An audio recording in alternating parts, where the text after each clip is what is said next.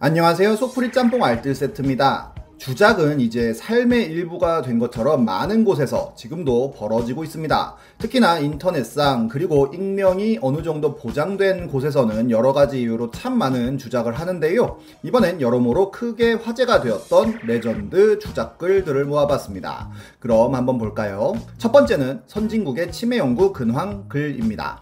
2019년 봄에는 선진국의 치매 연구 근황이라는 제목의 다큐 영상 캡처본이 돌아다닙니다. 의학계가 알츠하이머는 더 이상 질병이 아니라는 것을 인정했다는 내용인데요. 그저 단순한 노화의 한 종류로 결론 지었다고까지 합니다. 그렇게 수십 년간 알츠하이머의 연구 끝에 도달한 것은 치료법이 아닌 잔인한 현실뿐이라며 미국 정부는 알츠하이머 연구 예산을 삭감하는 중이라고까지 하는데요. 예전엔 60세가 수명이었다면 지금은 80세가 넘어가며 뇌가 그 내구성의 한계를 보였다며 이제는 놓아줄 때가 되었다고 생각한다는 내용이었습니다.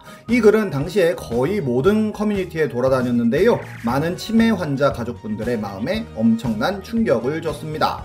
그러자 해당 내용을 찾아보는 사람들이 많이 생겨나는데요. 오히려 치매 신약을 개발하기 위해 엄청난 투자를 하고 치매 예산은 삭감되기는 커녕 몇 년간 꾸준히 증가하고 있으며 그런 내용의 다큐는 아무리 찾아봐도 나오질 않습니다. 그렇게 많은 네티즌 수사대가 해당 자료의 주작 증거들을 찾아냈고 그러다가 원본 다큐를 누군가가 찾아내는데요. 해당 다큐는 BBC에서 만든 정형외과 다큐로 실제 인터뷰를 하신 의사 역시도 정형외과 의사로 밝혀집니다. 해당 게시물은 결국 공중파까지 타게 되는데요. MBC에서 해당 글의 작성자가 누군지 추적하였더니 펨코에서 가짜 게시물을 통해 혐오를 조장하는 프로 주작러인 것으로 밝혀냅니다. 정말 주작을 해도 정성이 가득 한 주작을 한 건데요. 결국 해당 주작러에게 누군가가 개망신류 되었다며 글을 올리니 오히려 인생에서 무언가를 이룬 기분이라는 댓글을 달기도 했습니다. 그러면서 오히려 본인의 주작을 설명하기 시작하는데요. 본인은 손 하나가 없는 장애인인데 손 하나로 간단하게 다룰 수 있는 tool을 이용했고 본인은 직업도 없는 인생이라 뭘 이뤄보겠다는 꿈도 없어 유일한 낙은 주작글 만들고 사람들 반응 보며 낄낄대는 것이라는 글이었습니다. 그렇게 본인의 불안을 글로 해소하는 거라고 밝히는데요. 치매 주작으로 실제 치매 환자랑 가족들이 고통받았을 것이라는 생각은 못했다며 희망을 놓을 뻔한 분들에게 사과를 올리면서 끝이 납니다. 다음은 부자 주작글입니다. 한남 더 힐은 방탄이 산다는 소문이 나면서 더 유명해졌는데요. 한 커뮤니티에는 한남 더 힐로 이사 간다면서 신난다는 흔한 자랑글이 올라옵니다. 그러자 거기엔 굉장히 많은 댓글들이 달리는데요. 언젠가 단지에서 스치겠다부터 시작하여 어서 오라며 전부 다 한남 더 힐에 살고 있다는 사람들의 welcome 글이었습니다. 하지만 한남 더 힐이 총 600세대인 것 치고는 너무 많은 사람이 여기에 모여 있었는데요. 본인이 금수저인데 알바하면서 툭툭 금수저인 걸 말한다는 글에는 그래서 본인도 일부러 집 관련 이야기 안 한다는 댓글이 달리기도 하고 친구랑 노래방 갔다고 아빠가 경호원 붙였다는 글 하루에 쇼핑하느라 1억 썼다는 글 등 엄청난 부자들이 나왔고 심지어 본인은 올리비아 핫세 닮았다는 이야기 들었다는 글에는 민효린, 엠마 왓슨, 설리, 설현, 김유정 등 많은 연예인들의 이름들이 올라오기도 했습니다. 거기에 남친 직업이 무엇인지 물어보는 글에는 배우라고 당당하게 이야기하면서 작 품 들어가기 전이라 자주 만난다며 시험 기간이라 거절 중이라는 글을 올리기도 하고 검사 한의대생, 가수, 아이돌 등 많은 직업들이 나오기도 했습니다. 심지어 7년 전쯤에 본인 집안이 나사 관계자라는 분까지 등장하는데요. 어떻게 나사를 들어가냐고 물어보니 캐스팅과 납치를 한다고 하기도 하고 외계인들은 우리를 굉장히 호의적으로 생각하고 있으며 과거나 미래로도 갈 수 있다고 합니다. 나사 직원도 아니고 나사 관계자 치고 굉장히 엄청난 지식을 가지고 있는 것 같은데요. 진짜 역사적으로 대단한 일이 일어날 거냐는 질문에 중국에서 바이러스가 나온다는 말을 하여 다시 회자가 되기도 했습니다. 이건 좀 무섭네요.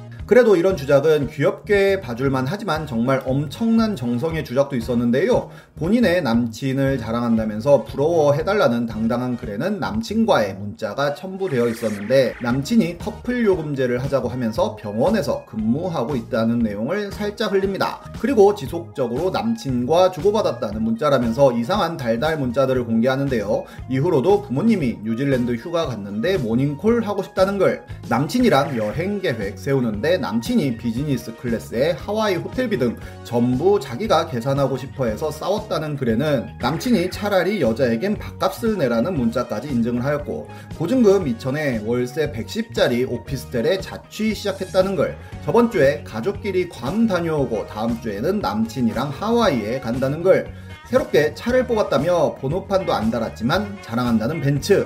남친이랑 하와이에 왔다면서 executive suite로 방업글까지 했다는 걸 하와이에서 득템했다면서 에르메스 켈리를 선물 받았다는 글까지 올라옵니다. 게다가 2천에 110짜리 오피스텔 집들이에 친구들이 로봇 청소기와 와인 냉장고와 안마 의자까지 선물해줬다고 하는데요. 이후로도 어마어마한 부자 자랑을 하면서 뉴욕에 왔다면서 예전 살던 맨하탄 집까지 자랑을 했는데 예전 하와이에서 받았다는 에르메스 박스는 한 블로거가 올렸던 사진이었고 맨하탄의 아파트는 인터넷에서 올라오는 흔한 부동산 사진이었던 것으로 밝혀집니다.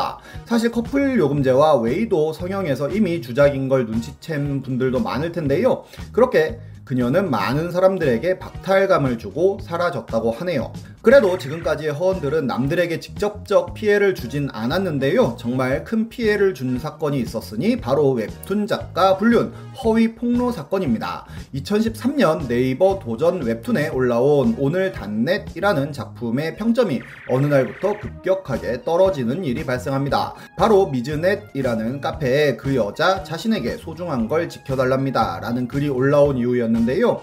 남편이 1년 동안이나 다른 여자와 바람을 피고 있었으며 해당 불륜 상대는 웹툰 작가라는 내용이었습니다. 심지어 본인의 결혼식에도 왔었고 웹툰의 캐릭터 이름이 본인의 아이 태명인 오늘이라고까지 밝히는데요. 웹툰 작가가 본인과 모든 웹툰을 내리겠다고 약속을 했지만 지우지도 않았다는 내용이었습니다. 사람들은 해당 글을 읽고 어마어마한 공감과 함께 분노를 내비치는데요. 캐릭터 이름이 오늘인 오늘 단넷을 찾아가서 평점 테러를 남겼던 것입니다. 사실 오늘 단넷이라는 웹툰 자체가 2007년부터 연재하던 거라 2013년에 불륜을 하여 아이 이름으로 오늘을 지었다는 게 말이 안 되었었지만 사람들에게 그런 검증은 전혀 필요하지 않았고 해당 웹툰의 거의 모든 댓글에는 불륜에 대한 이야기로 가득 차 버렸는데요. 이미 사람들은 웹툰 작가를 불륜으로 단정 짓고 어마어마한 마녀 사냥을 해버립니다.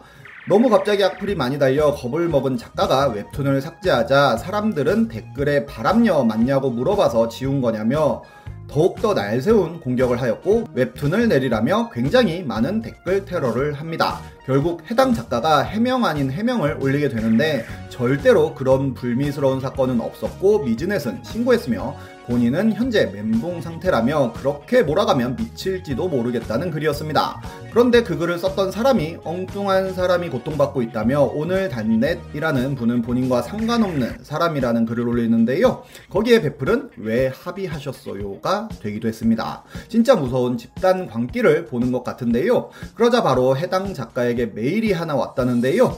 본인은 30대 초반의 여성인데 힘이 들고 취직도 안 된 상태에서 작가의 여행 사진이 올라온 것이 정말 못마땅하고 불공평하다고 생각해 어려움을 안겨주고 싶었다는 것입니다. 간단히 지나갈 줄 알았는데 확산되고 커진다며 무릎 꿇고 사죄한다는 글이었는데요. 벌을 주시면 달게 받겠다고까지 씁니다. 그러자 사람들은 오히려 작가에게 왜 적극적으로 해명하지 않아서 이렇게 일을 키웠냐는 댓글을 달기까지 했는데요. 정말 무섭습니다. 결국 작가의 남친도 글을 올렸는데 많은 분들이 말씀하신 고소라는 것을 하기 위해 사이버 수사대를 비롯하여 여러 곳을 통해 고소의 방법과 절차를 백방으로 알아보고 있으며 다행히 증거가 충분히 확보된 상태라서 사이버 모욕죄로 고소를 할 예정이라는 글이었습니다. 그리고 오늘 단넷의 모든 홈페이지와 작품들은 모두 다 인터넷에서 내려왔고 이후로의 고소 상황은 알리지 않습니다. 정말 한 사람의 열폭글 하나와 거기에 선동 선동된 사람들이 유망한 웹툰 작가를 은퇴시킨 사건으로 기억되고 있습니다. 언제나 느끼는 것이지만 주작의 원동력은 열등감이 아닐까 싶습니다. 감성적인 선동은 정말 쉬운 것도 같네요. 지금까지 속풀이 짬뽕 알뜰 세트였습니다.